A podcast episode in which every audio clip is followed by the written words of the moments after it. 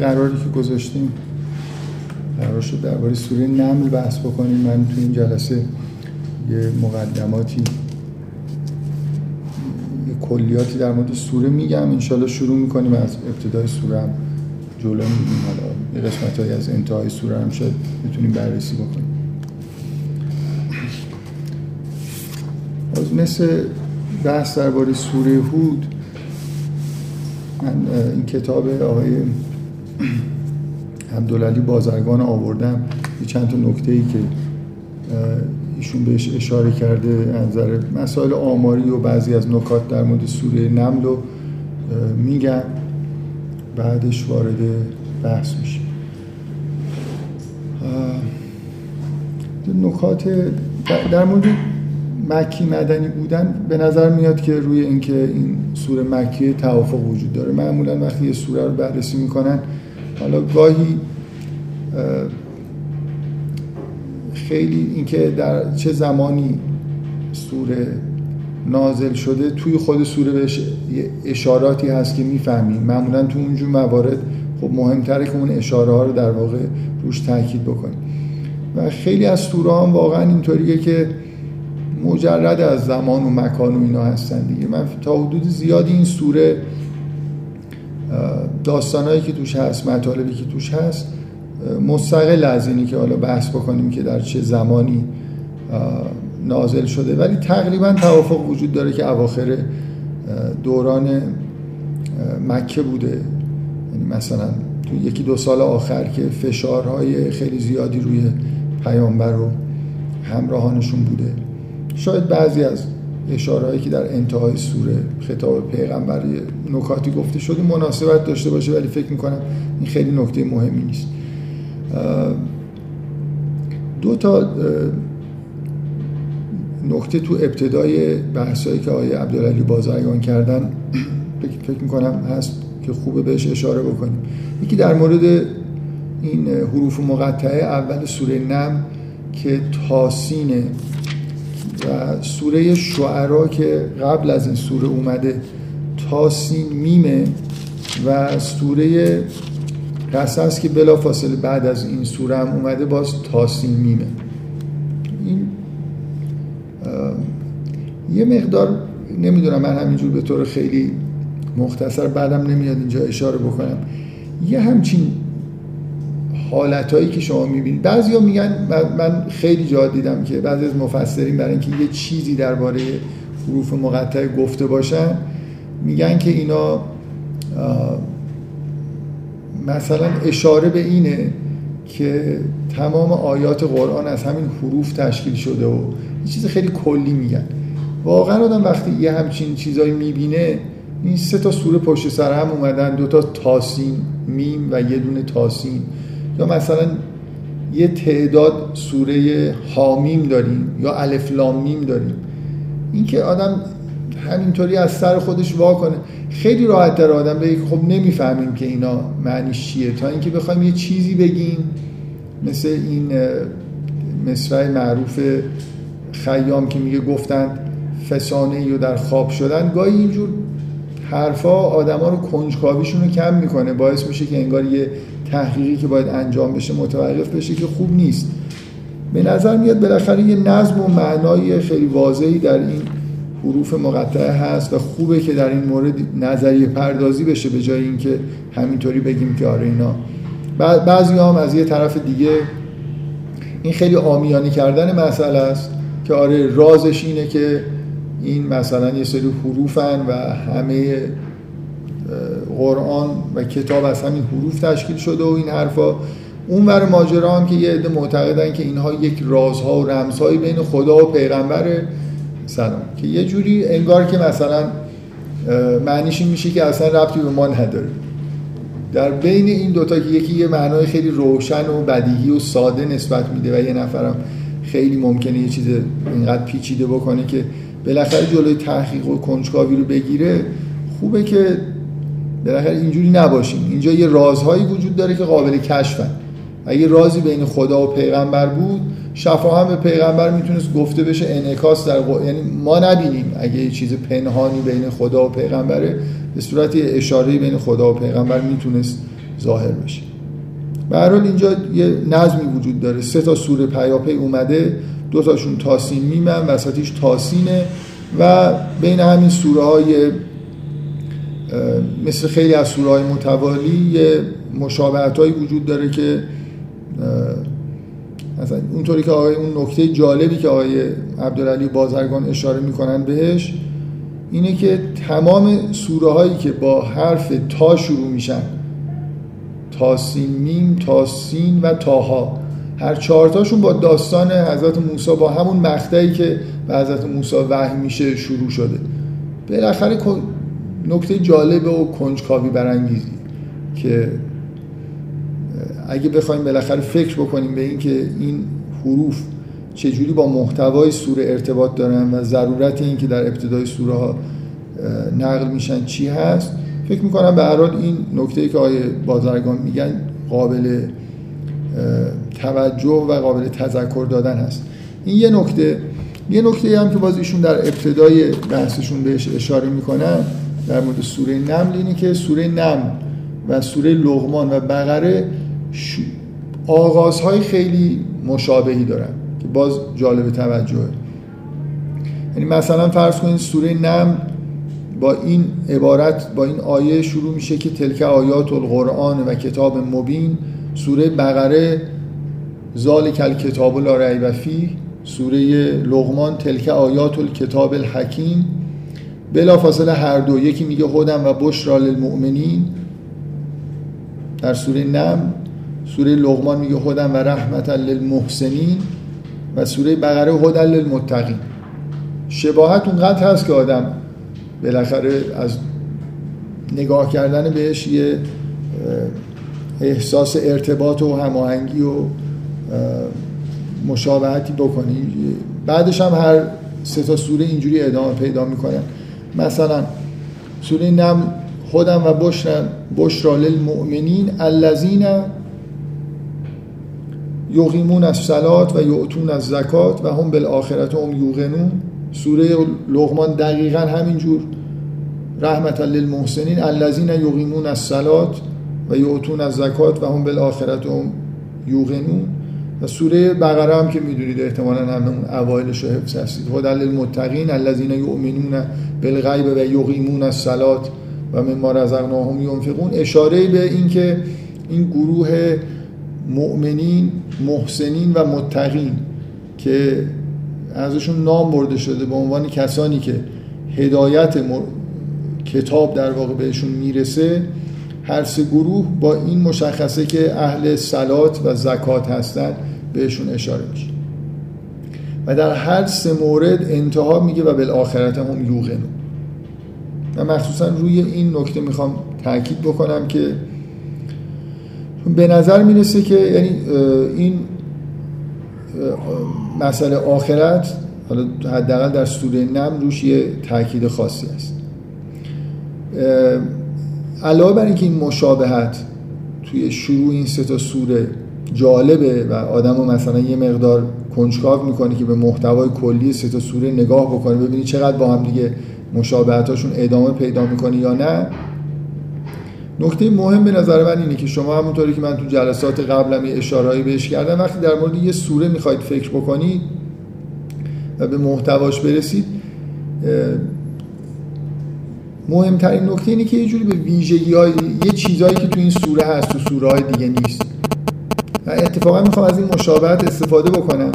بگم که از ابتدای سوره حالا اون حروف مقطع خاص رو بذاریم کنار که درک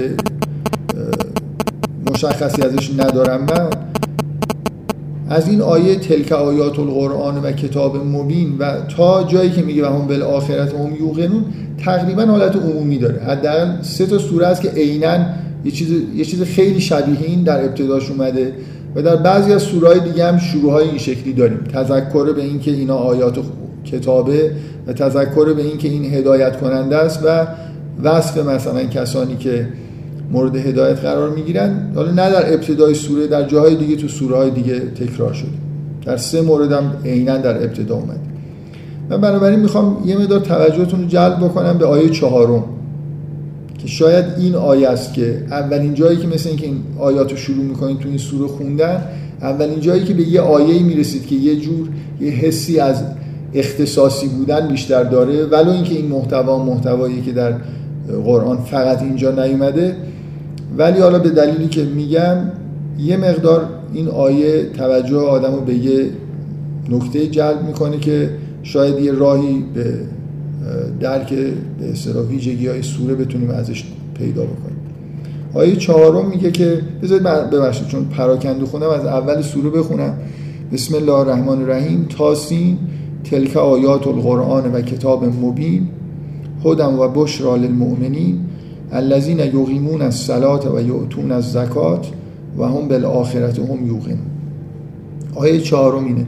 ان الذين لا يؤمنون به ان الذين لا يؤمنون بالآخرت زینا لهم اعمالهم فهم یعمهون به یه ویژگی در بعد از اینکه میگه که کسانی که مؤمن هستن این ویژگی ها رو دارن و از جمله به آخرت یقین دارن میگه اونایی که به آخرت ایمان ندارن یه ویژگی دارن. زینا لهم اعمالهم فهم یعمهون این اصطلاح این که برای آدمایی که به آخرت اعتقاد ندارن مؤمن نیستن و اهل کارهای بد هستن اعمالشون براشون زینت داده میشه. یکی از مفاهیمی که در قرآن چندین بار بهش اشاره شده در اینجا یه مقدار به دلیل اینکه بعد از این آیات ابتدایی میاد در ابتدای سوره قرار گرفته پررنگتره به همین دلیل من دارم یه مقدار روش تاکید می‌کنم. به اضافه این که حالا اون نکته دیگه که تو این سوره شاید این آیه رو شاخص می‌کنه. یعنی من وقتی که این سوره رو شروع می‌کنم به خوندن وقتی به این آیه می‌رسم شاید این انتظار رو داشته باشم که در طول سوره چون محتوایی ببینید اینکه کسانی که به آخرت ایمان ندارن یعنی چی که زینا لهم اعمالهم فهم یعمهون؟ شاید اولین جایی که یه سوال خیلی مشخصی تو ذهن آدم شکل می‌گیره که عدم ایمان به آخرت با این مفهوم این که اعمالشون در نظرشون جلوه می‌کنه و زینت پیدا می‌کنه چه ارتباطی داره. این محتوا تو ذهن آدم هست و شاید آدم دنبال این بگرده که توی این سوره مثلا محتوای داستان ها یا کل سوره با این مفهوم ارتباط داره یا نه یه بار دیگه من پررنگ شدن این آیه شاید به این دلیل مقدار موجهه.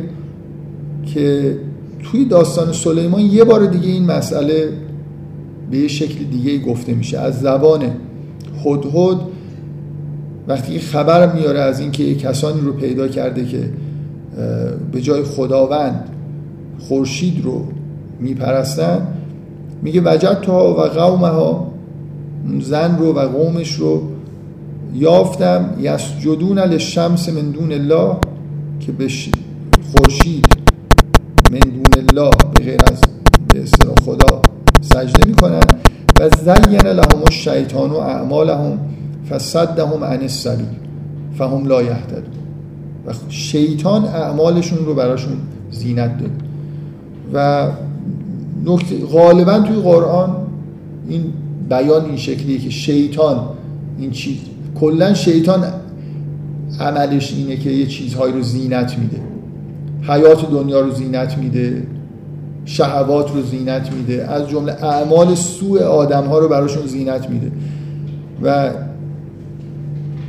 به هر حال به این مسئله به این مسئله یه بار دیگه در داخل سوره اشاره شده به یه شیوه دیگه دیگه و تو ابتدای سوره این به خداوند نسبت داده شده. زینا لهم اعمالهم که با هم دیگه قابل جمع هستن برای خاطر اینکه شیطان هم خارج از اراده خدا. عملی نمی‌تونه انجام بده. بنابراین اینکه در بالاخره وقتی که یه زی یه عملی انجام گرفته همیشه اینطوری است که همونطوری که اعمالی که ما انجام میدیم خداوند می‌تونه به خودش نسبت بده. اعمالی که شیطان و همه موجودات نسبت انجام میدن هم قابل نسبت دادن به خداوند هست.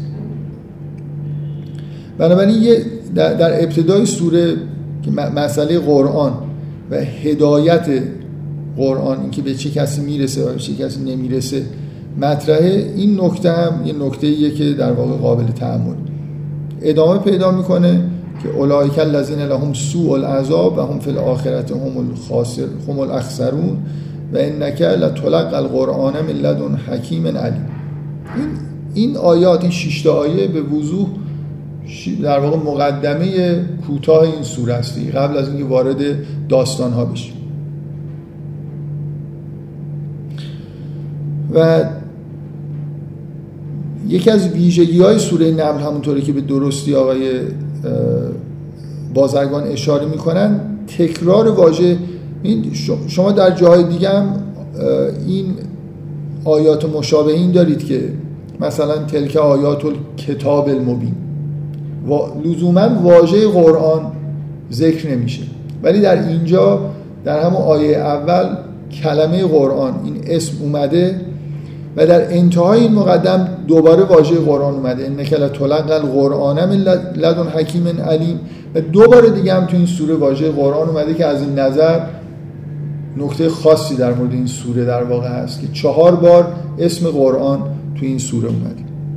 اینا نکات ابتدایی بود که آیه عبدالعلی بازرگان بهشون اشاره کردن. نقطه ای که درباره حروف مقطعه تاسین تاها و تاسین میمه شباهت این سه تا سوره با هم دیگه.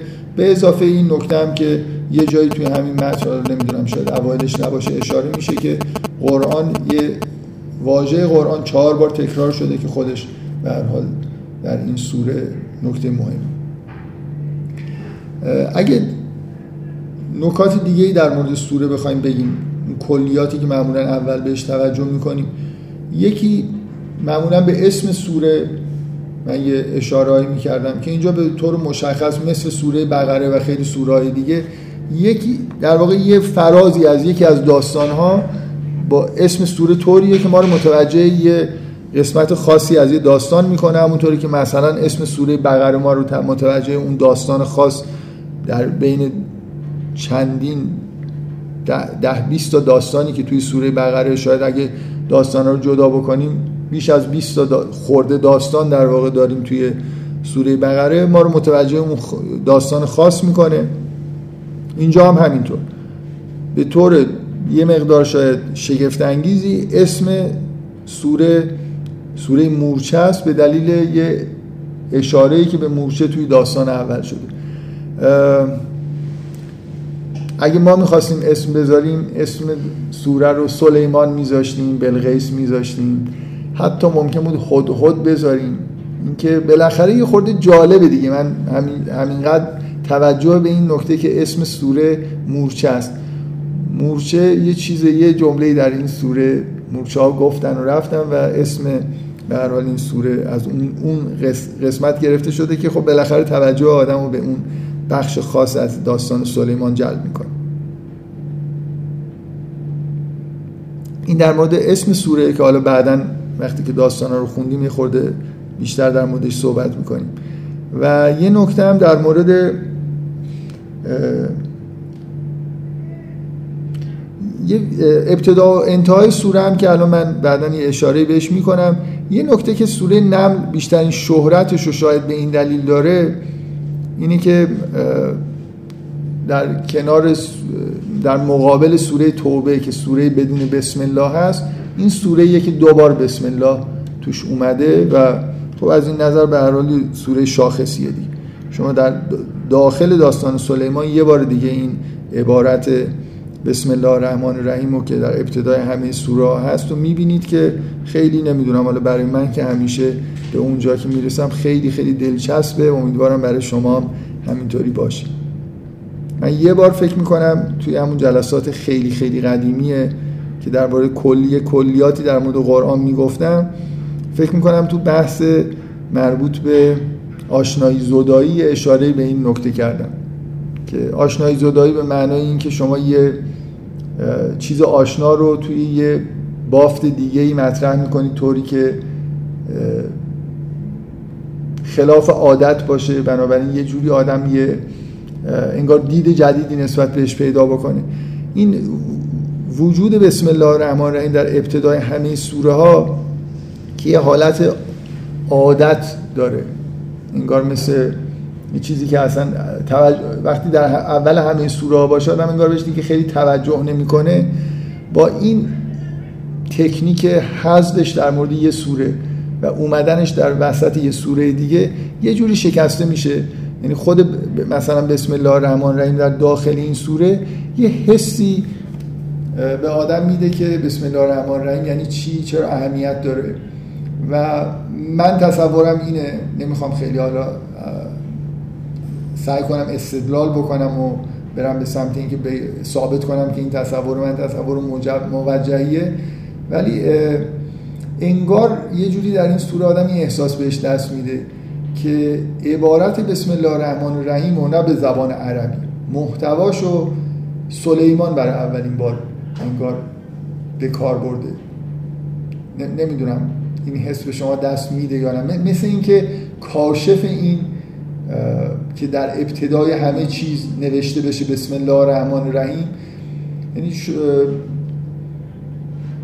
می‌شد یه جای دیگه از قرآن گفته بشه که مثلا نوح شروع کرد و گفت بسم الله الرحمن الرحیم. اگر اولین بار نوح این که همه پیامبران قطعا این عادت رو داشتن که اگه نامه می نوشتن یا صحبتی رو شروع می‌کردن با نام خدا شروع می‌کردن یه چیز بدیهیه. ولی اینکه با این دو صفت خاص بعد از اسم خدا شروع بکنن این دو تا صفتی که معنای مشابه دارن ولی یه جوری هر حال غیر از همدیگه هستن شاید واقعا این اشاره به این که این نامه با این عنوان شروع شده اشاره به این باشه که سلیمانی که انگار کاشف این عبارت هست که همینجور به ما هم در واقع به ارث رسید حالا به اضافه این که شما وقتی که اونو می‌خونید ببینید این حسی که شما پیدا چجوری این آشنایی زدایی اتفاق میفته؟ برای اینکه کسی که شما از زبانش میشنوید یه آدمیه که اصلا با این مفاهیم آشنا نیست. یعنی یه بار از دید یه غریبه. این عبارت رو می‌خونید. اون زنی که اصلا با مفاهیم توحیدی آشنا نیست نامه رو دریافت کرده و داره به دیگران میگه که من یه نامه ای دریافت کردم و انهو بسم الله الرحمن الرحیم. اون مقداری که برای اون حالت شگفتی در واقع داره اینکه یه نامه ای دریافت کرده برخلاف همه نامه هایی که پادشاه ها می نویسن می نویسن به نام مثلا فرض کنید کوروش شاه شاهان به نام نمی‌دونم فلان. این نامه از طرف سلیمانه ولی به نام خداوند مثلا بخشنده مهربان شروع شده. یعنی سلیمان از طرف خودش به عنوان پادشاه انگار نامه ننوشته. با نام یک کسی دیگه اینه. پادشاه اصلی انگار کسی دیگه است. و این یه جوری از طرف اون داره می این حس این که چرا یعنی تصور این که این نامه رو چرا باید به اسم خدا آغاز بکنه سلیمان؟ یه حسی از اینکه چرا همه چیز بسم الله الرحمن الرحیم شروع میشه به آدم میده که این در واقع همون حالتیه که انگار یه لحظه از این عادت بیایم بیرون. تکراری ترین آیه قرآن رو که در ابتدای همین سوره ها اومده هم تکرار شده هم از نظر اینکه عینا تکرار شده هم اینکه در جای در واقع مشخصی که انگار آدم بیشتر حس عادت بهش دست میده مثل همین که خیلی ها شاید سخنرانی های خودشون و حرفاشون رو با بسم الله الرحمن الرحیم شروع می‌کنن ولی چندان منظور چیزی ندارن. همینجوری مثل عادت در ابتدای حرفاشون میگن به نام خدا یا به نام خدا یعنی چی؟ در ابتدایی نام نوشتن یا در ابتدایی اینکه این پادشاه به نام خدا نوشته یه حس خوبی داره که نمی‌دونم حالا من شاید دوباره به همونجا که رسیدم سعی کنم بیشتر در موردش صحبت بکنم. ولی هم قبلا بهش اشاره کردم هم اینجا. یه شیرینی بالاخره این داره که در یه جای غیر از در ابتدای آیات سوره این آیه رو یه بار دیگه بشنم من به شدت تعجب می‌کنم از اینکه یه بحثی وجود داره بین بعضی از مفسرین و قرآن شناسا که بسم الله الرحمن الرحیم جزو سوره هست یا نیست. به نظر میاد واضحه که هست دیگه. یعنی وقتی که در یه جایی حذف شده یه جای دیگه وسط سوره اومده این حس این که این انگار یه آیه یه چیزیه که نه اینکه مثلا سوره از تاسین شروع میشه مثل همینطوری مثلا به میمنت و مبارکی اولش نوشتیم بسم الله الرحمن الرحیم. اینکه قراره که سوره ها واقعا با همین آیه مثل آیه اول همه سوره هاست اجبارا باید اونجا باشه اجبارا باید خونده بشه موقعی که قرآن رو داریم می‌خونیم. نمی‌دونم من احساس می‌کنم همین یه بار حذف شدنش و یه بار اضافه شدنش یه جای دیگه کاملا این احساس رو منتقل می‌کنه که این می‌تونه نباشه دیگه. یعنی خداوند می‌تونه انگار یه چیزیه که از طرف خداوند اینجا همه جا گفته شده یه جایی نمی‌خواسته گفته بشه گفته نشده. بنابراین اینجوری نیست که در اختیار ما باشه که بگیم یا نگیم. خب به 6 تا آیه ابتدای سوره اگه بخوایم کل سوره رو یه نگاهی بهش بندازیم سوره از یه 6 تا آیه ابتدایی شروع میشه که مسئله دو بار تکرار واژه قرآن و این محتوا که قرآن هدایتش به چه کسایی می‌رسه یه وزن مشخصی به این مفهوم هدایت شدن توسط کتاب میده. به اضافه اون آیه مشخصی که به یه پدیده اشاره می‌کنه که جای تفکر و تعمل داره که چرا این پدیده وجود داره و معنیش چیه که کسانی که به آخرت ایمان نمیارن اعمالشون در نظرشون زینت داده میشه. این در واقع محتوای شش آیه اوله. بعد یه در واقع یه تعداد داستان. سه تا داستان کوتاه نسبتا. و یه داستان بلند تو این سوره گفته میشه تا برسیم به اون قسمت در واقع دوم یا حالا انتهایی سوره. داستان اول یه قسمت مهمی از در واقع داستان حضرت موسی است. لحظه ای که حضرت موسی وحی میشه. داستان دوم داستان سلیمان مخصوصا در اینجا داستان سلیمان و بلغیسه به طور خاص و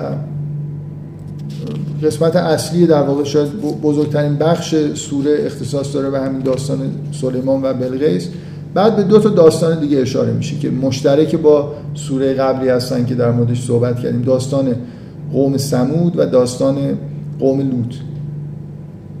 که حالا تفاوتایی با نظر نحوه روایت با اون سوره هود که قبلا در موردش صحبت کردیم قبل از این جلسات داره یعنی به یه نکاتی اینجا اشاره میشه که اونجا خیلی اجمالی بهش اشاره شده بود. و نهایتا با این دوتا داستان این بخش داستان ها تموم میشه که قسمت اصلی در واقع سوره همین شاید بیشترین قسمت طولانی ترین بخش سوره این توسط این چهار داستان تشکیل میشه. اگه بخوایم قسمت انتهایی رو بخش بندی بکنیم هم یه قسمت خیلی مشخص داره. داستانه که تموم میشه یعنی توی آیه 58 یه آیه میاد که قل الحمد لله و سلام علی عباده الذین اصطفى الله خیر اما یشرکون که مثل آیه پایانی همین نقل این داستان هاست. بعد یه مجموعه آیه هست که همشون به طور مشابه یعنی اینکه اینو یه قطعه خاص حساب بکنیم به دلیل این شباهتی که از نظر لحن و محتوا دارن واضحه که یه قطعه کوتاه ولی مجزای از بقیه قطعات سوره است.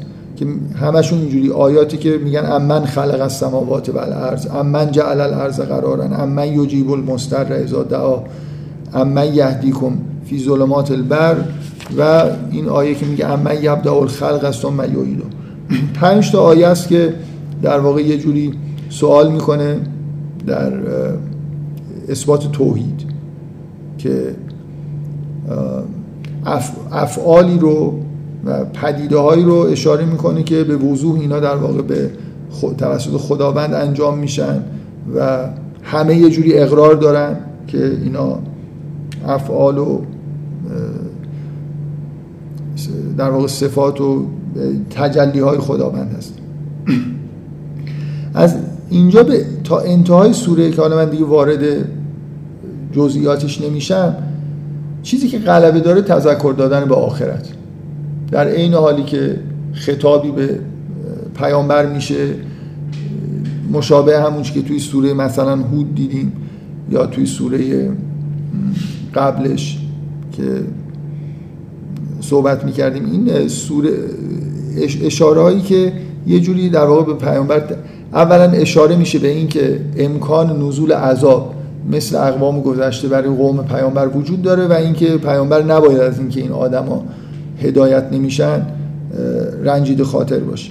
یاد این خیلی در واقع پررنگ نیست. اون چیزی که بیشتر توی آیات انتهایی بعد از این امن این پنج تا آیه غلبه داره همونطوری که در ابتدای سوره مفهوم آخرت مطرح شده اینجا هم در واقع مفهوم آخرت تا انتهای سوره همینجور ادامه داره که حالا به انهای مختلف بهش اشاره میشه.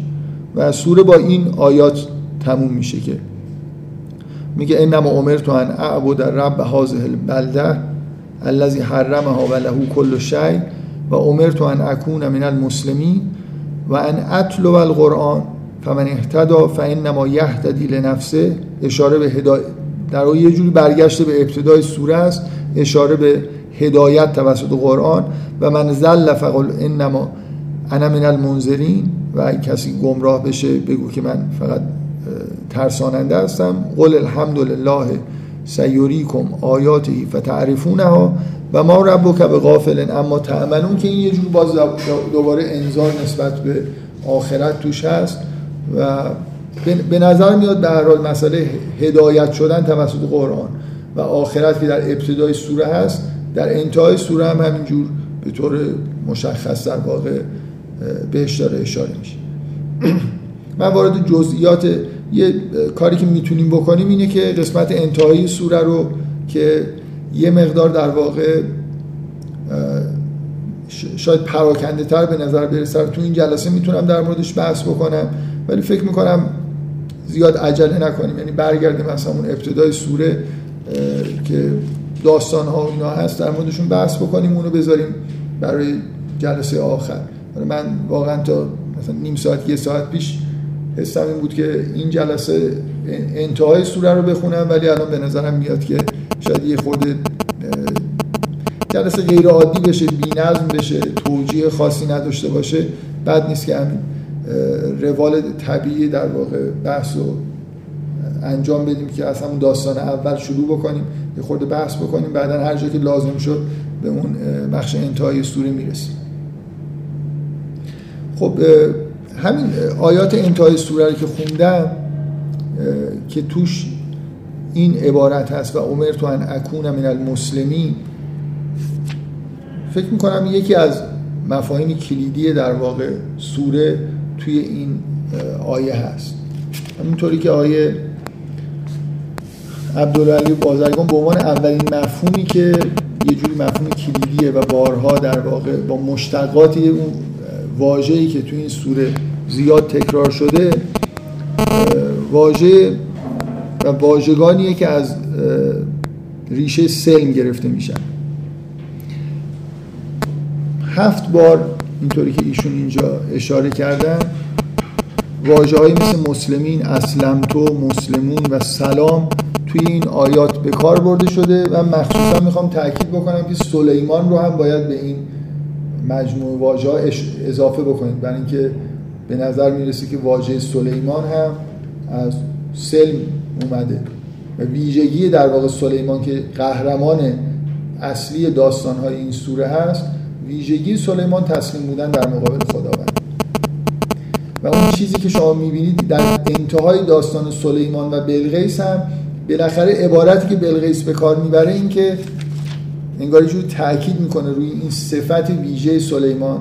وقتی که میگه که قالت رب انی ظلم تو نفسی و اسلم تو مع سلیمان لله رب العالم اسلم تو مع سلیمان یعنی اینکه سلیمان که مثلا بدیهیه که مسلمه و تسلیم شده است. من هم همراه سلیمان تسلیم شدم در مقابل پروردگار عالم. اگه عربی و عبری یکی هم دیگه.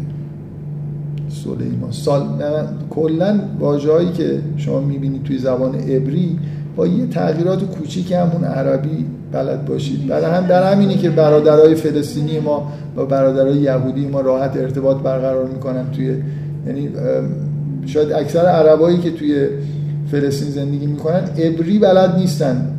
عبری هم اسرائیلی هم خیلی عربی واقعا بلد نیستن ولی حرف هم دیگر می‌فهمن تقریبا. مثل یه حالت مثل حالا واقعا نمیشه گفت دو تا لهجه از زبانه ولی خیلی نزدیکم به هم دیگه. من اصلا نمی‌خوام وارد ریشه شناسی حال واژه سلیمان بشم. همین آیه رو که شما می‌خونید اسلم تو مع سلیمان. اینکه دو تا عبارت اسلم تو مع سلیمان کنار هم دیگه میاد اینه که اگر هم حالا مثلا یه نفر بگه که اینجا واژه سلیمان سالمون مثلا در زبان عبری از سلم به معنای عربیش گرفته نشده به اندازه کافی این تأکیدایی که این شکلی میشه سلیمان رو با تسلیم بودن و مسلم بودن به عنوان ویژگی اصلی یکی می‌کنه. خیلی احتیاج به استدلال در مورد اینکه این واژه از سلم اومده نمی‌بینم. ولی در حال ببینید گاهی اینجوریه. شما ممکنه بگید که یه نفر تردید داشته باشه در اینکه سالمون مثلا در زبان عبری از با تسلیم هم ریش است. ولی این منافات با این نداره که سلیمان در قرآن با, از با سلم هم ریش است این یه تغییری در واژه داده شده که شده, شده سلیمان که یه واژه دقیقا مثل واژه عربی که از سلم گرفت ریشه سلم دارن. و مدام هم روی تسلیم بودن سلیمان داره تاکید میشه دیگه. اینکه بالاخره این واژه سلیمان توش انگار مفهوم سلم معنی واژه سلیمان از اونجا میاد. و به هر حال اینکه هفت بار به طور مشخص توی این سوره واژه سلم به کار رفته الله تعالو علیه و اتونی مسلمین. یا ایوکم یعتی یعتنی به عرشها قبل ان یعتونی مسلمین. یه مرتب در واقع اگه این تکرار واژه سلیمان هم در نظر بگیرید که تعداد عبارت های این شکلی زیاد میشه چون بارها خود واژه سلیمان توی سوره به کار رفت. مسئله تسلیم شدن به هر حال اینجا اینکه قراری که اون قوم تسلیم سلیمان بشن و سلیمان خودش تسلیم خداست و تصمیم سلیمان شدن همونطوری که آیه انتهایی روش داره تاکید می‌کنه دعوت به تسلیم شدن در مورد خداست. اینکه اون نامه بسم الله الرحمن الرحیم شروع میشه نه به نام سلیمان. اینکه اصلا سلیمان اینجا یه پادشاه معمولی نیست که دعوت بکنه به خودش و ملک خودش بلکه واسطه ایه که انسانها رو در واقع در مقابل خداوند تسلیم بکنه و انسان ها رو به اینجا برسونه که به اون جایگاه اصلی خودشون در واقع برسن. این چیزیه که به شدت تو این سوره داره بهش روش تاکید میشه. بذارید داره قبل از اینکه شروع بکنم به خوندن همینجوری به طور کلی در مورد این دوتا داستان اول یه مقدار شروع سوره در واقع با داست با اون لحظه وحی به موسی احتیاج به توضیح داره. به نظر میاد که مناسبتش چندان دور از ذهن نیست.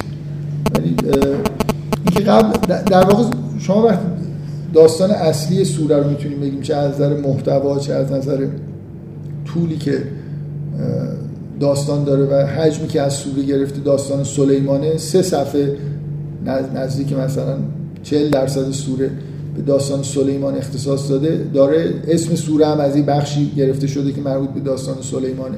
فکر می‌کنم هر کی در مورد سوره نم همینجوری بخواد فکر بکنه داستان سلیمان بلقیس به ذهنش میاد. نه مثلا داستان موسی یا داستان چون این داستان اختصاصی که یه بار در قرآن گفته شده با تفصیل نسبتا زیاد و فقط اینجا. موضوعی که همون همونطوری که می‌دونی از لحاظ تاریخی سلیمان اوج قدرت بنی اسرائیل. یعنی ویژگی در واقع داوود و سلیمان اینه که اوج شکوفایی قوم بنی اسرائیل.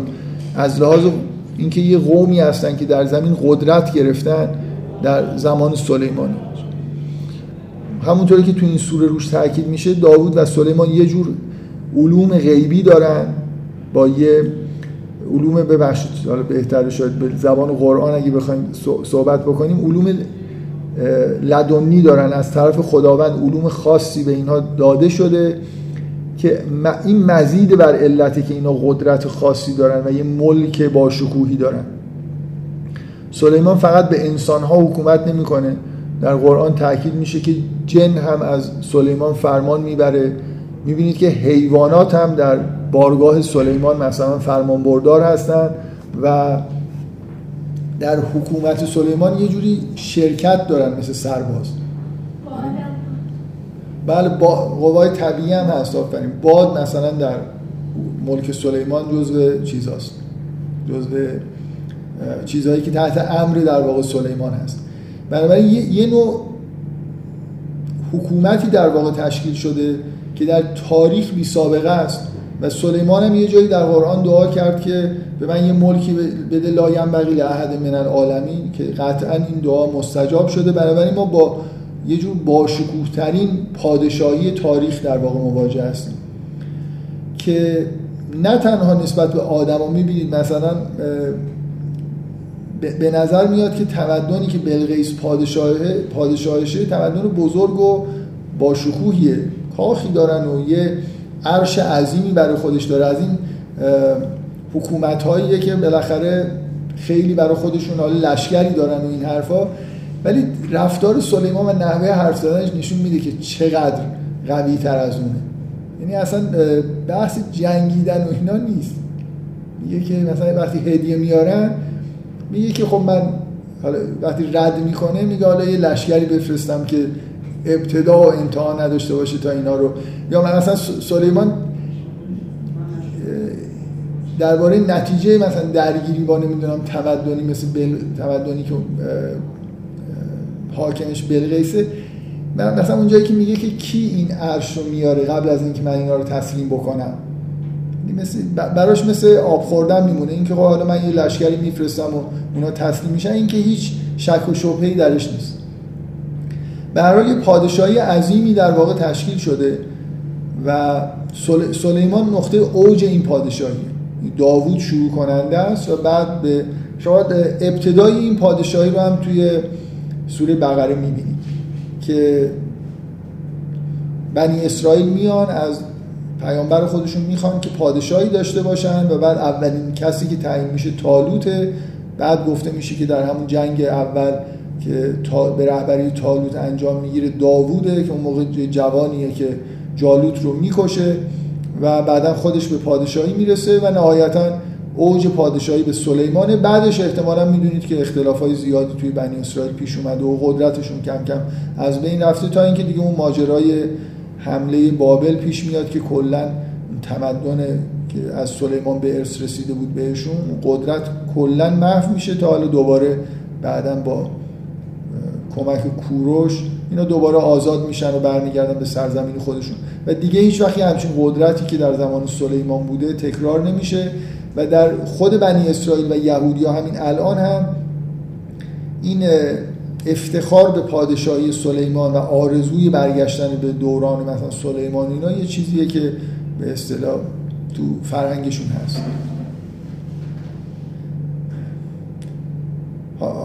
اینکه این داستان دوم در توی همچین فضایی در اوج در واقع قدرت بنی اسرائیل در حالی که داستان اول مثل اون جرقه اولیه ماجرا رو در واقع یه جوری یعنی اون شاید کنتراستی که اینجا وجود داره. مثل اینکه قبل از اینکه هدف انگار یه جوری رسیدن به داستان سلیمانه. ولی یه جوری انگار در ابتدا خوبه که یادآوری بشه که چجوری اصلا این ماجرا شروع شد. یه روز یه چوپانی در صحرا داره میره یه آتشی می‌بینه و یه وحی بهش میشه و ازش خواسته میشه که بره در مقابل فرعون. و داستان شما می‌دونیم که به موسی گفته میشه که بره از فرعون مطالبه بکنه که بنی اسرائیل به من بده که نهایتا همین بنی اسرائیلن که به یه همچین قدرتی در زمین دست پیدا می‌کنن لحظه ای که یه آدم تنها توی بیابان به خواست خداوند میره در درگاه قرار میشه که بره در درگاه فرعون که دقیقا نقطه مقابل سلیمانه. یعنی یه قدرت شیطانی توی زمینه قدرت استکباری فرعون مظهر استکبار در قرآن تمام شخصیت هایی که توی قرآن شما می‌بینید هیچ کدومشون به اندازه فرعون این حالت این که یه شخصیت متکبر و مغروری باشه و مقابل خداوند اصلا ایستاده باشه یا فکر می‌کنه که مقابل خداوند ایستاده این حالت رو نداره. در مقابل سلیمانی که مظهر یه قدرتیه که کاملا تسلیم خداوند. این کنتراست بین فرعون و سلیمان به عنوان دو نوع انگار حکومت. ببینید بلغیس واقعا این, این کنتراست رو نداره. یعنی شما نمی‌تونید بگید که مثلا داستان سلیمان و بلغیس داستان یه حکومت الهی در مقابل یه حکومت مثلا شیطانی مستکبره می‌بینید که اتفاقا زمین های هدایت سراحتا اشاره میشه که تو این آدم هست. اصلا یه شخصیتی مثل فرعون نیست. خیلی ملایم خیلی خوب صحبت می‌کنه. اصلا از قبل از اینکه تسلیم بشه از اون اولین باری که شما بلقیس رو می‌بینید چقدر آدم متین و آرامیه. چقدر سعی می‌کنه که همین چیز رو منطقی تحلیل بکنه. واقعا اینکه آخرش ایمان میاره آدم اصلا تعجب نمی‌کنه. از اون اولش مثلا فرض کنید نحوه صحبت کردنش درباره نامه سلیمان نمی‌خوام اصراری بکنم. ولی انگار یه جوری از اینکه این بسم الله الرحمن الرحیم شروع شده خوشش اومده. این حرفی که می‌زنه بیشتر شاید حس تعجب داره از اینکه من یه نامه خیلی مثلا شیکی دریافت کردم که اولش نوشته شده بسم الله الرحمن الرحیم که اصلا خیلی براش معلوم نیست یعنی چی. ولی یه حس خوبی داره از اینکه یه پادشاهی نامه بهش نوشته ولی اسم خودش در ابتداش نیست. از اولش یه جوری این احساس این که نجنگیم بهتره. کلا یه حالت عاقلانه شما توی رفتار خودش می‌بینید. در حالی به نظر می‌رسه از مشاورایی که باید ازش عاقل تر باشن یه جور عاقل تره اونا تنها جمله ای که میگن اینه که ما خیلی مثلا قدرت بزرگی داریم و انگار یه جوری تشویق می‌کنن که می‌تونیم بجنگیم. در حالی که این انگار یه جوری بهتر محتاطتره و بعدا هم معلوم میشه که احتیاطش کاملا احتیاط به جایی بوده. انگار دلش یه چیزی بهش میگه که این کسی که این نامه رو نوشته حالا لحن نامه سلیمان یه جوری خیلی قاطعانه است. اینکه دعوتشون کرده احتمالا نامه سلیمان اینجوری دیگه. بسم الله الرحمن الرحیم من سلیمان هستم. بیاید تسلیم بشید و مثلا به خدا رو بپرستید. یه چیز خیلی قاطعی نوشته که یه خورده ترساننده است دیگه وقتی که یه نفر خیلی با قدرت و قاطعیت یه عبارت این شکلی رو می و نامه هم یه جوریه که اینا تا احتمالا تا حالا نامه به این زیبایی و مثلا شکلی یا جنس حالا نامه چی بوده یه چیزی سلیمان فرستاده که اون شکوه مثلا حکومتش درش هست. همونطوری که نهایتا می‌بینید که این شکوه بارگاه سلیمانی که تأثیر, تأثیر قاطعی می‌ذاره و شکوه بارگاه سلیمان در حدیه که مثل معجزه است یعنی باعث ایمان آوردن آدما میشه. یه چیزی یه بارقه از این شکوه تو اون نامه هست. از جنس نامه و شکل ظاهریش گرفته تا محتوایی که و اینو به نظر می‌رسه که بلقیس از همون اولش اینو گرفته. این حس کرده که انگار با یه همچین موجود خارق‌العاده ای طرف است و اون بهتره که از اولش حس شکست داره. میگه و میگه وقتی که ملوک وارد یه جایی میشن یعنی خیلی انگار امید به پیروزی در مقابل صاحب این نامه نداره در حالی که اونا امیدوار به پیروزی هستن و فکر می‌کنن می‌تونن بجنگن.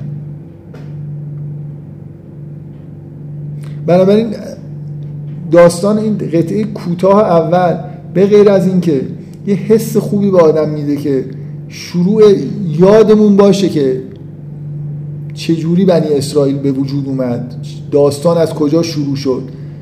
یه چوپانی در بیابان گم شده و حتی مثلا یه جوری به نظرش میاد که خطر جانی مثلا از سرما و اینا پناه می‌بره یا آتشی می‌بینه. این لحظه ای که در واقع داستان بنی اسرائیل به این معنا داستان قوم بنی اسرائیل تو این لحظه شروع میشه. به اضافه اینکه شما شخصیت فرعون رو در ابتدای داستان اینکه گفته میشه که فی تس آیات الی فرعون و قومه انهم کانوا قوما فاسقین. اسم فرعون اینجا میاد و اینکه فلم ما جاءتهم آیاتنا مبصرتن قالوا هذا سحر مبین. و جهدوا بها و سیغنت و انفسهم ظلما و علوا. فنظر کیف کان عاقبت المفسدین. این نقطه واقعا این چیزی که شما می‌بینید نقطه مقابل حکومت سلیمان. یه حکومتی که کاملا حالت استکباری داره و چند تا از این واژه ها در موردش توی همین دوتا آیه به کار میره. جهد ظلم علو همه این چیزهای بدی که در مورد یه آدم میشه گفت که حالت استکبار داره و در مقابل در واقع حقیقت وای میسته فسق همینطور تو این دو سطر این واژه ها رو به طور فشرده در مورد فرعون و قومش می‌بینید و آخرش گفته میشه فنزور کیف کان عاقبت المفسدین.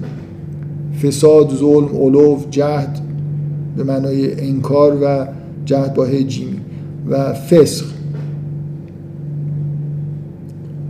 در حالی که بلغیس اینطوری نیست. بنابراین این کنتراست بین ضعفی که ظاهرا موسا در مقابل فرعون داره یعنی در لحظه شروع در مقابل قدرتی که بعدا بنی اسرائیل در تحت در واقع همین ویژگی تسلیم در مقابل خدا بهش رسیده و کنتراست بین حکومت سلیمان در مقابل حکومت فرعون. این چیزیه که این مقدمه اولیه رو جالب می‌کنه. به عنوان مقدمه برای داستان سلیمان. اما من همینجوری احساس شخصی اینه که لحظه وحی به موسی که شاید مهمترین مثلا لحظه تاریخ بشر.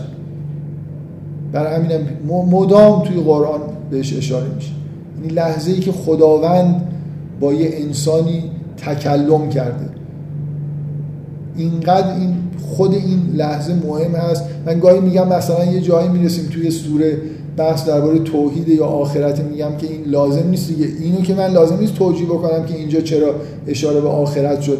بقیه چیزها رو باید حداقل دو تا چیز یعنی بحث درباره توحید و آخرت هیچ الزامی نداره. هر جایی که یه داستان مثلا به یه جایی برسه که زمینه خوبی فراهم بشه که یه چیزی درباره آخرت گفته بشه گفته میشه. تذکری درباره آخرت تذکری در مورد توحید دوری از شرک اینا محتواهای ذاتی انگار قرآن هستن.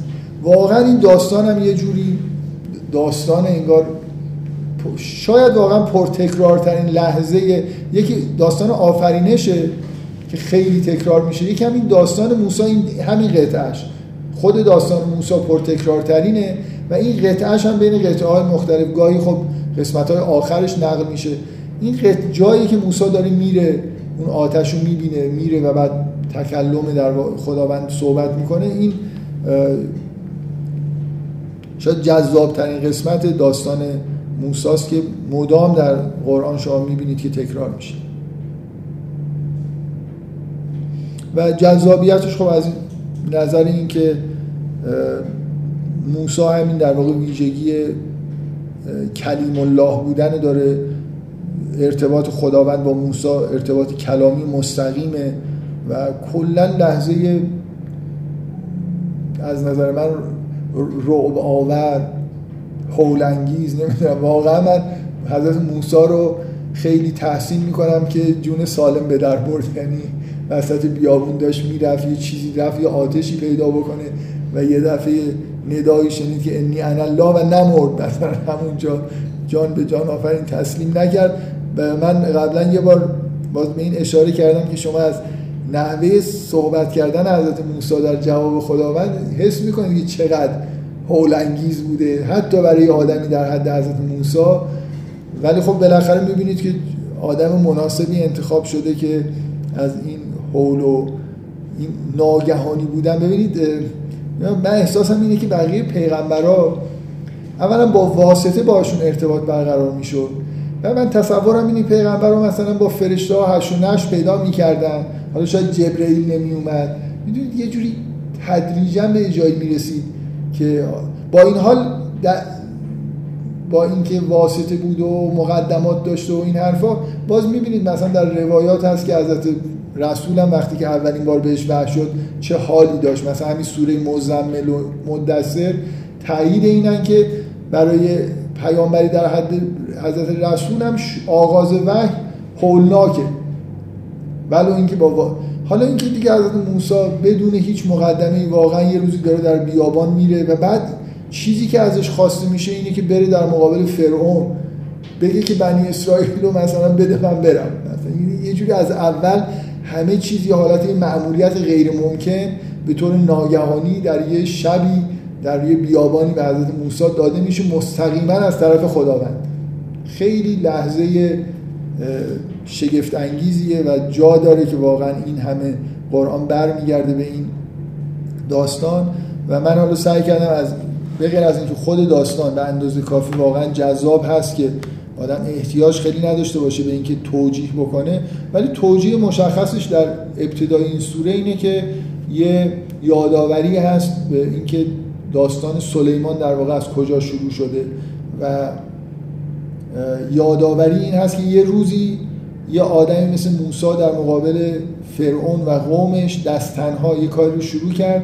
حالا کار به اینجا رسیده که اینا شدن سلیمان و اون آدمایی که مشرک هستن در حد یه مشت مثلا حکومت های خیلی که با یه نامه ممکنه تصمیم بشن یا با یه شما وقتی داستان می‌خونید هیچ اشاره به این نمیشه که اصلا جنگی صورت می‌گیره لشکری سلیمان میفرسته یا نمیفرسته. یعنی بیشتر شاید این حس منتقل میشه که اونا همینطوری تصمیم شدن. نه در اثر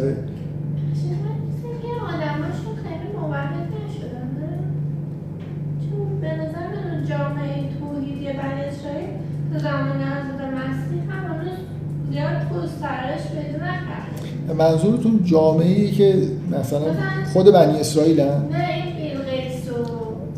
بابا خود بنی اسرائیل چندان چیزی نشدن. شما منظورتون چیه؟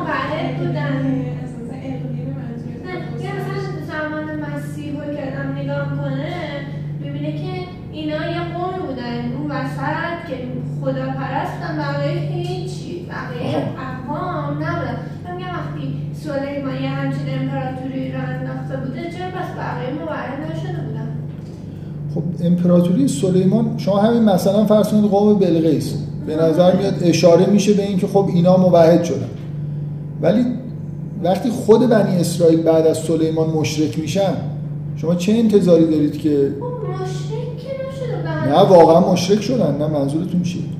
یعنی اصلا نه اصلا بعل پرستی توی بنی اسرائیل اصلا ماجرای فتح بنی در واقع اسرائیل توسط بابلیا اینجوریه که اینا کاملا مشرک شدن دیگه یعنی بعل پرست شدن و بعضیا حتی شرک رو به خود سلیمان نسبت میدن میگن از زمان سلیمان این چیزا شروع شده از این نه اصلا در تمام شهر اصلا در شهرهای بنی اسرائیل اینطوری که در تاریخ میاد مجسمه گاو و بعل و اینا بوده و پرستش می‌شده. یعنی خیلی انحرافشون بیشتر از یه چیز برای همینه که نابود میشن واقعا و بعد دوباره در اتفاقا در اسارتی که دوباره برمیگردن به توحید برمیگردن و بعد از دوره اسارتی که بالاخره می‌بینید تا زمان مسیح یه چیزی دارن. تورات رو می‌نویسن تلمود رو شروع می‌کنن. یعنی یه دوره گمراهی کامل بعد از سلیمان دارن. دیگه چه انتظاری از قوم بلغیس دارید که اونا که اصلا از اولش هم یه با زور و فشار مثلا از چیز اجدادی خودشون بنی اسرائیل نسبت به دین اجدادی خودشون خیانت کردن و مشرک شدن. به دلیل جاذبه هایی که توی شرک و بل پرستی بوده. بقیه که دیگه معلوم یعنی کاملا از بین رفت. یعنی میراث توحیدی حضرت موسی بعد از سلیمان کلا از بین رفته. و طبعا شما انتظارتون باید این باشه که قوم بلغیس هم یه نسل مثلا بعد دوباره برگشتن سراغ خورشید حالا شاید یه ترکیبایی هم زده باشن. مثلا این چیزای بامزه اون پیش اومده باشه اون دیگه نمی‌دونیم. بالاخره معمولا وقتی که یه دوره مثلا یه چند دهه‌ای هم موحد باشن ممکنه یه تغییرات یعنی دقیقا بر نگردن همونطوری که بنی اسرائیل هم شاید دقیقا بل پرست آره دیگه بل پرستی خالص نمی‌کردن ولی یه جوری مثلا یه ترکیبایی از بت پرستی و توحید و اینا تولید کرده باشه. ولی بنی اسرائیل به بعض فجی اصلا اون دورانی که ارمیا میاد و اینا خیلی اوضاع خرابه دیگه. یعنی کاملا مثل یه پیامبری در مقابله یه قوم مشرکه. که حالا تازه دوباره از اول باید بگه نمی‌دونم این مجسمه ها رو دور بریزید و خیلی وضع بحرانیه تا مثلا هزار سال قبل از مسیح یه خود کمتر مثلا خود حضرت موسی حدود هزار سال قبل از حضرت مسیح این وقایع خیلی نزدیک به زمان موسی است بیشتر تا به مسیح. مثلا فکر کنید 700 800 سال قبل از مسیح. خب این بنابراین دو تا داستان اولیه داریم که خیلی به هم مرتبطن. یکی در واقع انگار شروع این ماجراست لحظه شروع این ماجرا که در ظاهر یه آدم ضعیفی یه مأموریت بزرگی رو به عهده می‌گیره و بعدش هم اوج ماجرا رو از نظر قدرت ظاهری من تاکیدم اینه که حضرت موسی از, سلیمان ضعیفتر نیست. برای وقتی یه, نیرو، یه آدمی خداوند پشتش باشه یه جوری وصله به یه نیروی نامتناهی. سلیمان هم به همون نیروی نامتناهی وصله ولی در ظاهر چیزی که دیده میشه اون یه چوپانی وسط یه بیابان که مثلا اگه یه نفر بیاد ازش بگه تو مثلا چرا راه تو کج کردی بگی من دارم میرم مثلا مقابل فرعون وایستم و اینا همه احتمالا از خنده روده بار میشن. برای اینکه باطنش رو نمی‌بینن که از کجا مأموریت داره و کی پشتشه. و از اون طرف حضرت سلیمان اوج قدرت ظاهریه دیگه. یعنی مثلا قصرش رو کسی ببینه ممکنه از هوش بره نمی‌دونم. وقتی که لشکریانش این یه عبارتی اینجا به کار برده میشه در ابتدای داستان سلیمان. میگه که و خوش علی سلیمان جنوده من الجن و الانس و تیر فهم یوزعون. یعنی یه جوری یوزعون یعنی مثلا یه جوری جلوی اینا گرفته می‌شد. یعنی اینقدر مثلا جمعیت زیاده که باید بگن آقا شما اینجا وایستید اونا برسن. یه لشکر عظیمیه دیگه. یه اصطلاحی در موردش به کار برده شده که انگار کنترل این جمعیت چیز نیست کار ساده ای نیست. آدمهاش که دیده میشن خودشون از شرق تا غرب ادامه دارن چه برسه. مثلا حالا یه لشکری از جن و پرندگان و اینا هم همراه این چیز هستن. همراه این لشکر هستن. به هر حال در این کنتراست بین نظر ظاهری بین موسی و سلیمان هم جالب. خب این یه نکته کلی بود در مورد این دو داستان اول. فکر می‌کنم این وقتی که حالا تو این جلسه می‌خوایم در ادامه بذاریم بذاریم این دو تا داستان رو تا یه جایی بخونیم. حالا ممکنه دیگه وارد جزئیات بشم ولی اینکه حالا فکر می‌کنم خیلی بحث های کلی هنوز حداقل در مورد داستان سلیمان هست که می‌تونیم بعدا بهش اشاره بکنیم. بذارید من این قسمت مربوط به حضرت موسی رو که داستان مورد علاقه اگه اقراق نباشه بگم این داستان مورد علاقه قرآنه. همراه با داستان آدم و حوا خیلی زیاد در واقع تکرار میشه. میگه ازغال موسا لعهله انی آنست و نارن سعاتی کن منها به خبرین او آتی کن به شهاب قبس لعلکم تستن. جایی که موسا در بیابان به نظر میاد در سرما با اهلش بعد از اینکه ده سال پیش شعیب بوده اهلش هم دختر شعیب و فرزندان موسی هستن. به اضافه حالا چوب گله مثلا همراهش هست. دارن توی شبانه در یه بیابانی که به نظر می‌رسه از حرفی که حضرت موسی می‌زنه تاریک و سرده میرن و موسی میگه که من یه انی آنست و نارن و میگه که بذارید برم یه یه وقتی میگه سعاتی کن منها به خبرن. به نظر میاد یه جوری یه حسی از اینکه گم شدن نمی‌دونن کجا احتیاج به این دارن. مثلا آبادی نزدیک کجاست؟ یه سرگردانی انگار در این موسا و اهلش هست. میگه برم یه خبری براتون بیارم یا یه مثلا شعله بیارم که گرم بشی. فلما جاءها نودی انبور که من فنار و من حولها و سبحان الله رب العالمین. یا موسی انه انا الله العزیز الحکیم. ان انا الله العزیز الحکیم. که وقتی که میاد یه ندایی میشنوه که آنچه در آتش و اطرافش هست مبارکه و سبحان الله رب العالمین تسبیح رب, رب العالمین رو میشنوه. بعد گفته میشه که یا موسی انه انا الله العزیز الحکیم. من خداوند الله عزیز و حکیم هستم. من یه نکته ای که این این داستان گاهی آدم می‌خونه تاثیرهای خاصی می‌ذاره روی آدم. ببینید این حس این که حالا حضرت موسی در تمام عمرش مخصوصا این ده سالی که در خدمت شعیب هست با یقین عبادت کرده. با خداوند سخن گفته خداوند رو ستایش کرده. و ولی و علم به اینم داره که خداوند هم وقتی ما تکلم می‌کنیم این منشأ تکلم خداونده بنابراین خداوند سمیع و بصیره و می‌تونه متکلم باشه. ولی نمی‌دونم چجوری بگم. حس این که یعنی شما الان وقتی دارید عبادت می‌کنید می‌دونید که خداوند سمیع بصیره و این حرفی که شما دارید می‌زنید و میشنوه. ولی کمتر آدم تصور اینو داره که شاید همین الان جواب منو بده. آدم اگه وقتی داره عبادت می‌کنه این احساس رو داشته باشه که واقعا این خدایی که دارید باش صحبت می‌کنید علاوه بر اینکه میشنوه متکلم هم هست. یعنی خدایی نکرده یه بار ممکنه همین الان جواب آدم رو بده.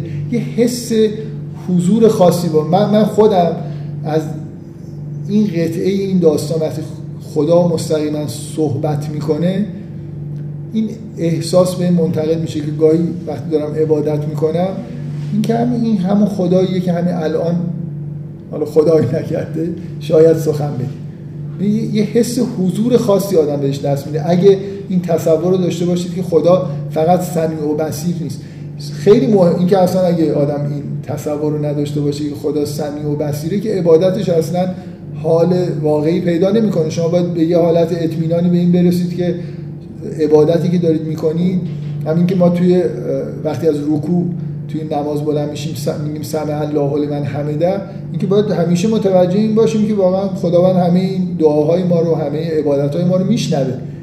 ولی یه, مرتبه فکر می‌کنم حضور قلب بالاتری به آدم میده اگر آدم مطمئن باشه که همین خداوند همون خداوندیه که تکلم می‌کنه. ولو اینکه خوشبختانه با ما حرف نمی‌زنه. ببخشید من شوخی می‌کنم وسط حرفای جدی. ولی واقعا خب یه جور حالا خوشبختیه دیگه. یعنی من خودم از اینکه از موسی اینجا می‌بینم که با این عظمتش حالا به عنوان انسان به تته پته میفته و مثلا نمی‌تونه حرف بزنه و یه جایی شما من یه بار این نکته رو یادم نیست توی به چه مناسبتی گفتم.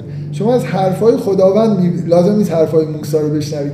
از چیزایی که خدا میگه می‌فهمید که موسی توی وضع خوبی نیست. اینکه میگه که این چیه تو دستته. یعنی یه جوری احتیاج به آرامش داره دیگه. سوالای بدیهی مثلا بعد موسی شروع می‌کنه میگه که این چیزه مثلا عصای منه احوش به حال و غنمی بعد میگه ولی فیها موارد با اخرى یه لحظه انگار به خودش میاد که بابا من به کی دارم توضیح میدم که این اساس تو سوال چیزیه دیگه. سوال فقط همینطوری که برای معنوس شدنه. برای آغاز مکالمه مثل اینکه شما یه دانش آموزی می‌خواد امتحان بگیرید دو تا سوال راحت اول می‌پرسید که جواب بده که بعد مثلا اون حرف اصلی رو سوال اصلی رو بذارید برای بعد. یه چیز ساده اولین صحبت اینه که حالا این چیه تو دستته؟ بگه مثلا آره این اسام و اینا.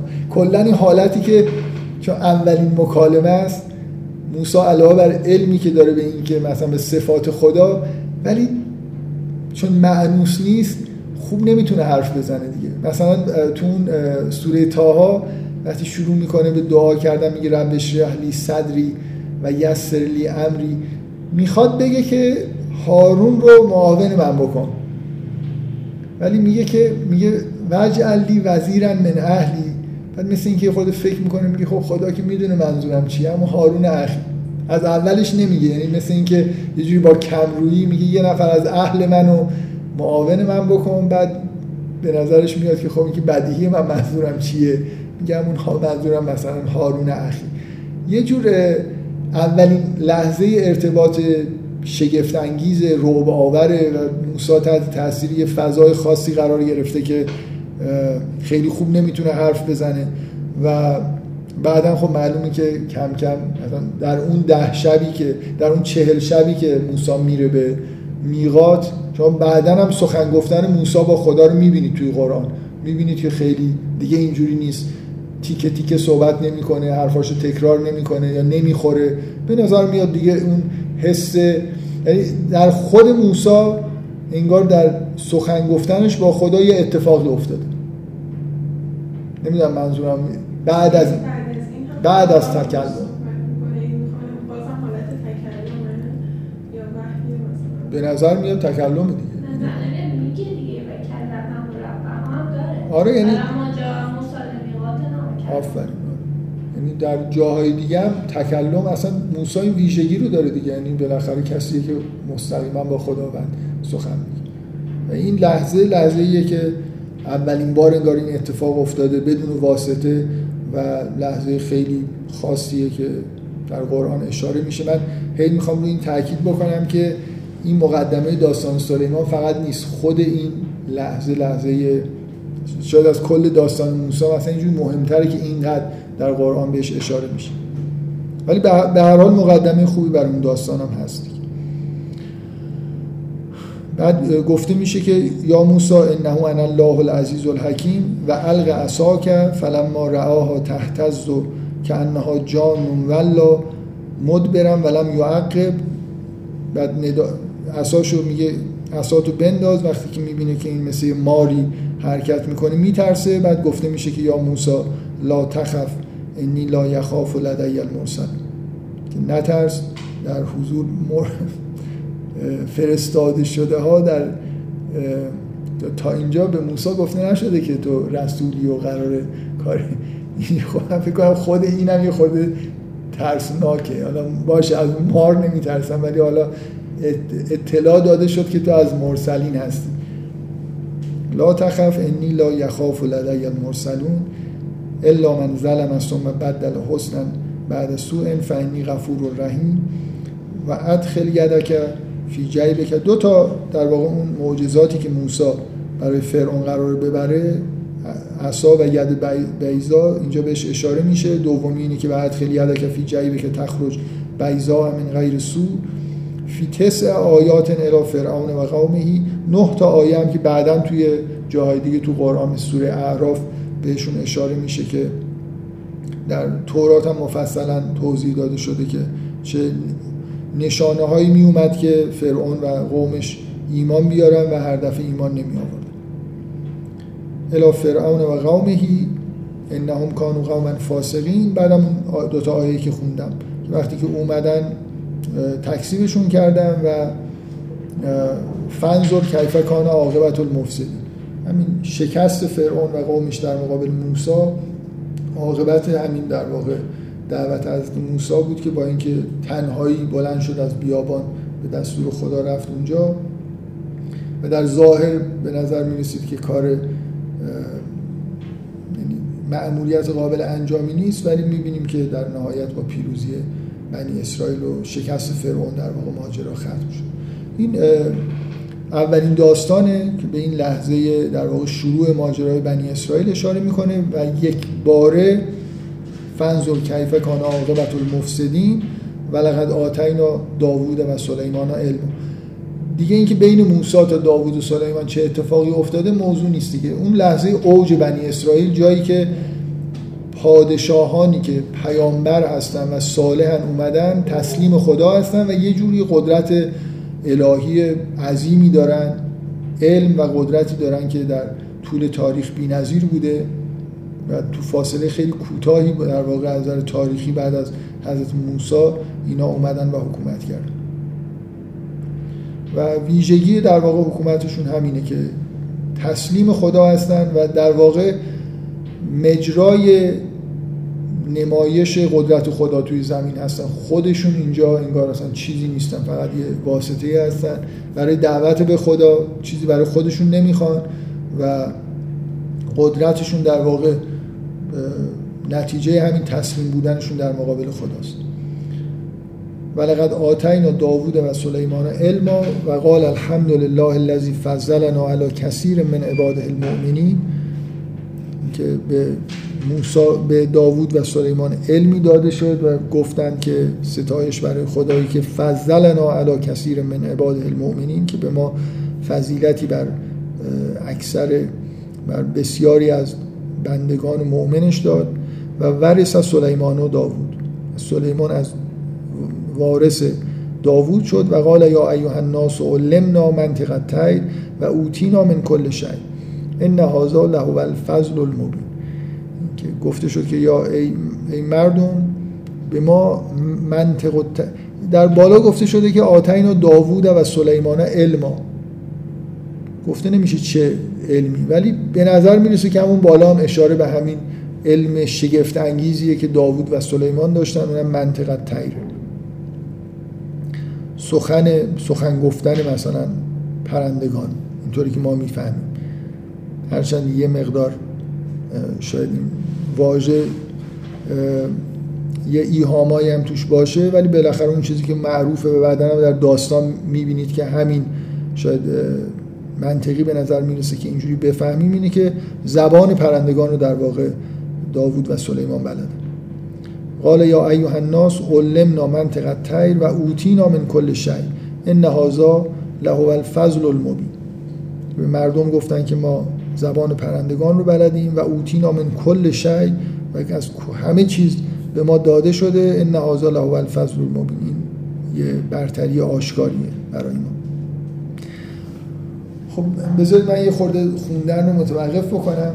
ویژگی داستان سلیمان تو قرآن اینی که از هر نظر شگفت انگیزه دیگه و با داست فضای داستان با داستان دیگه فرق داره.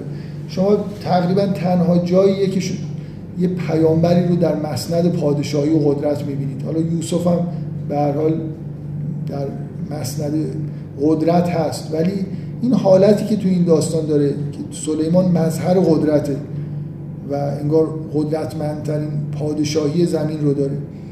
و در اطرافش پر از عجایب. و تقریبا تو جای دیگه قرآن شما پیامبران دیگه ممکنه معجزاتی ولی اینجا اصلا مسئله معجزه نیست. دان دانستن زبان پرندگان برای این نیست که مثلا به مردم نشون بده و ایمان بیارن. یا اینکه نمی‌دونم جن و انس فرمان بردارش هستن. پر از شگفتیه دیگه. اینکه سخن مورچه رو می‌فهمه. با خود خود صحبت می‌کنه. اصلا اینقدر در واقع شگفت انگیزه که شما این احساس بهتون دست نمیده که وقتی مثلا فرض کنید دارید داستان موسا رو می‌خونید یا داستان مثلا فرض کنید. حالا اقوام دیگر رو می‌خونید یوسف رو مثلا می‌خونید. که دارید یه داستان فانتزی گوش می‌دید. ولی واقعا داستان سلیمان خیلی شبیه افسانه هاست.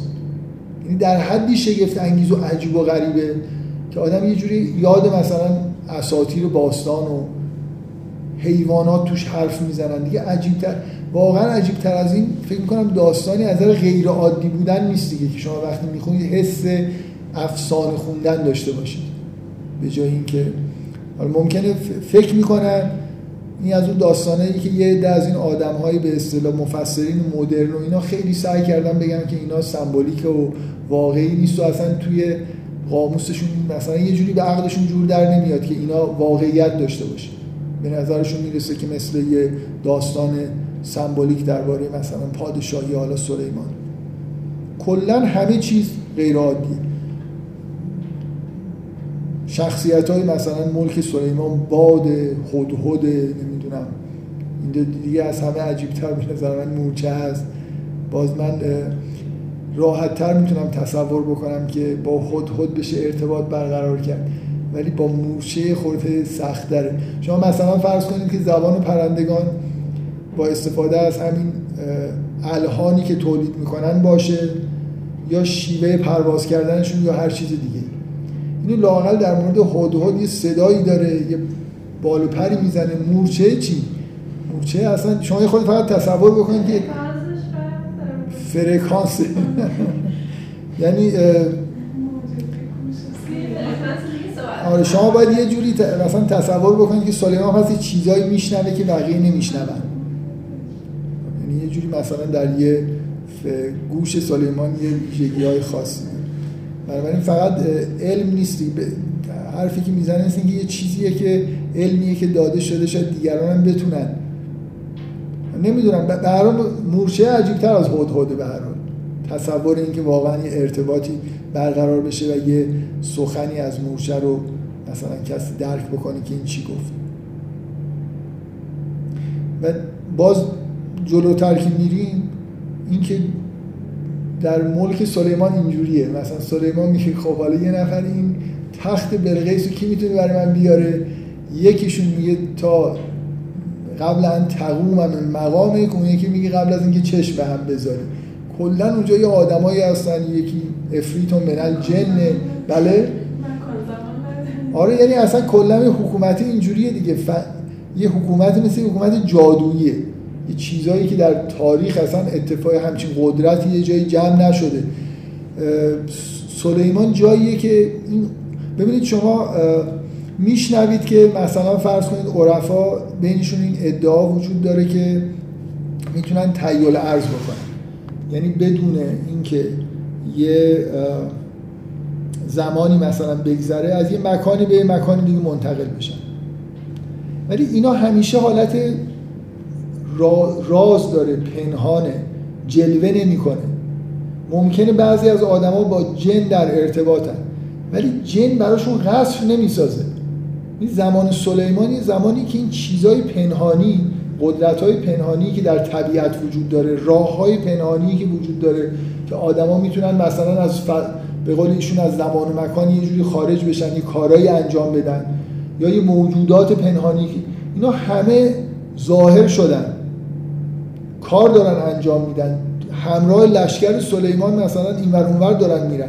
ممکنه منطق دیگرانی هم بودن. حالا به صورت شایعه یا داستان افسانه یا واقعیت.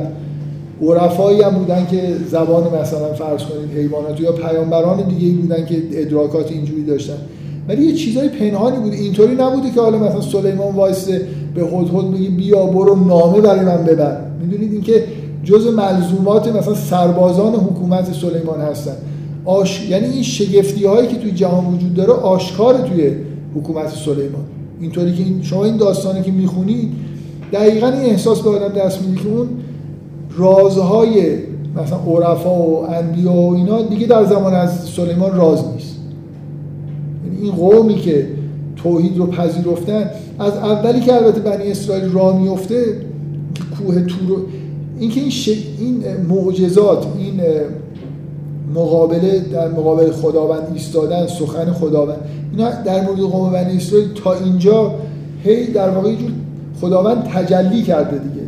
یه دوران خاصیه و یه جور از لحاظ ظاهری حداقل اوجش در زمان سلیمانه که همه این چیزا یه نیروهای پنهان انگار آشکار شدن و دیگه هیچ پنهانکاری نیست. که برو مثلا تخت بلقیس رو برای من الان بیارید. میارن براش. اصلا آره دیگه یعنی این قوم اصلا قومی نیست که دیگه براش معجزه قرار اتفاق بیفته. سلیمان با پرنده حرف نمی‌زنه که مردم ببینن. دیگه اینا مثلا آدمایی هستن که از این مرحله گذشتن ایمان دارن و حالا یه جوری در واقع وارد فضای دیگه ای شدن. فضایی که خداوند اون نیروهای پنهان رو در اختیار سلیمان و قومش در واقع قرار داده. پادشاهی سلیمان پادشاهی بنی اسرائیل دیگه. بنابراین خیلی جاها شما می‌بینید در جنگ های اولیه‌ای که اتفاق میفته بین مثلا بنی اسرائیل و حالا فرعونیان نه فلسطینیان معجزاتی ظاهر میشه. طوفانی بیاد و اینا نیروهای طبیعت به خارج از کنترل مثلا که خارج از کنترل انسان ها هستن توی جنگ مشارکت می‌کنن. باد میاد طوفان میشه و لشکر مقابل یا سائقه میاد لشکر مقابل منهدم میشه. ولی اینجا دیگه نیازی به این چیزا نیست. خود این پادشاهی همه این نیروها رو به طور کنترل شده. فهم یوزعون یه جوری کنترلی روی یه جمعیت عظیمی از پتانسیلایی که انگار توی طبیعت هست به وجود اومده. از باد استفاده میشه از جن استفاده میشه. به هر حال دوران خاصیه و داستان سلیمان فکر می‌کنم از یه جهاتی شگفت انگیزترین داستان سلیمان تو سوره نمل. جاهای دیگه هم به سلیمان اشاره میشه ولی توی سوره نم شاید شگفت انگیزترین داستان قرآن. دوران سلیمان اینجوریه. یادتون هست که تو سوره بقره یه اشاره میشه که که اونا گفتن که سلیمان بعد میگه که داستان هاروت و ماروت دو فرشته ای که در زمان سلیمان. یه اتفاقای عجیبی افتاده دیگه. حالا دو تا فرشته هم اومدن اونا هم دارن یه کارای اینجا می‌کنن. جن فرشته یعنی ارت... چیزایی که هاروت و ماروت ارتباطشون با به نظر میاد داره و اینا با آدما در ارتباطن. یعنی اینجوری نیست که فقط حالا یعنی یه جوری میگه که اینا سحر رو آموزش می‌دادن. اونا میگن که اینا یه چیزی آموزش می‌دادن که بین مرد و زن. یعنی یه جور دنیا عوض شده. اون چیزای از همون لحظه ای که فکر می‌کنم خداوند در پای کوه تور تجلی کرد بر بنی اسرائیل تا اینجاها یه چیزهای غیبی در واقع به حالت آشکار رسیده اینا که ایمان رو پذیرفتن شریعت رو پذیرفتن به یه چیزی رسیدن دیگه. دیگه معجزه براشون روزمره است. اصلا دیگه به قول همین نکته که شما میگید دیگه نمیشه اسمشو معجزه گذاشت. برای اینکه این چیزای عجیب و غریب دیگه برای این نیست که اینا ایمان بیارن. اینا ایمان آوردن. زندگیشون اینجوریه. و من این مقدمه رو گفتم برای خاطر اینکه بالاخره فکر کنم ویژگی اصلی داستان سلیمان اینه که هر ماجرایی که توش اتفاق میفته غیر عادی و شگفت انگیز و حالت مثل حکایت های افسانه ای و اینا داره.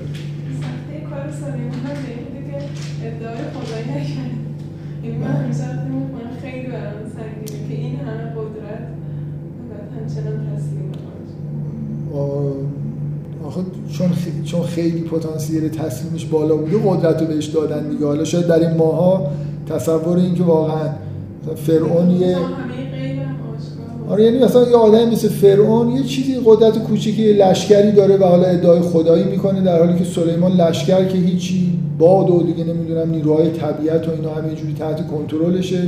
و دقیقا نکته همینه دیگه اون نکته اصلی واقعا اینه. شما به میزان اون حالت تسلیمتونه که استحقاق پیدا می‌کنید پتانسیل پیدا می‌کنید که قدرت خدا قدرت بهتون اعطا بشه. یعنی سلیمان در حدی تسلیمه که به راحتی این دعا رو می‌کنه که مثلا این ملکی به من بده که به هیچ کس نده برای انگار هیچ شایبه سوء استفاده درش نیست دیگه. نه در هم خود خودش می‌دونه هم خدا می‌دونه که اینجا اصلا هیچ مسئله قدرت طلبی و اینا در کار نیست. یعنی نهایتا اینه که من این قدرتی داشته باشم که یه کاری برای خدا انجام بدم. خب یه خود دیر شروع کنیم. بذارید این جلسه رو خود زودتر تموم بکنم. انشالله جلسه آینده امیدوارم به اندازه سوره هود طول نکشه و زودتر تموم بکنیم. فکر می‌کنم کلا هم سوره خورده جزئیاتش حالا تا دلتون بخواد که میشه وارد جزئیات شد ولی برای این شیوهی که ما فقط هدفمون در واقع بررسی کلیات سوره است. خیلی به اندازه سوره هود لازم نباشه که در موردش صحبت بکنیم. حالا بس باشه تا انشالله جلسه آینده. من این ضبط بدون مشکل انجام شده.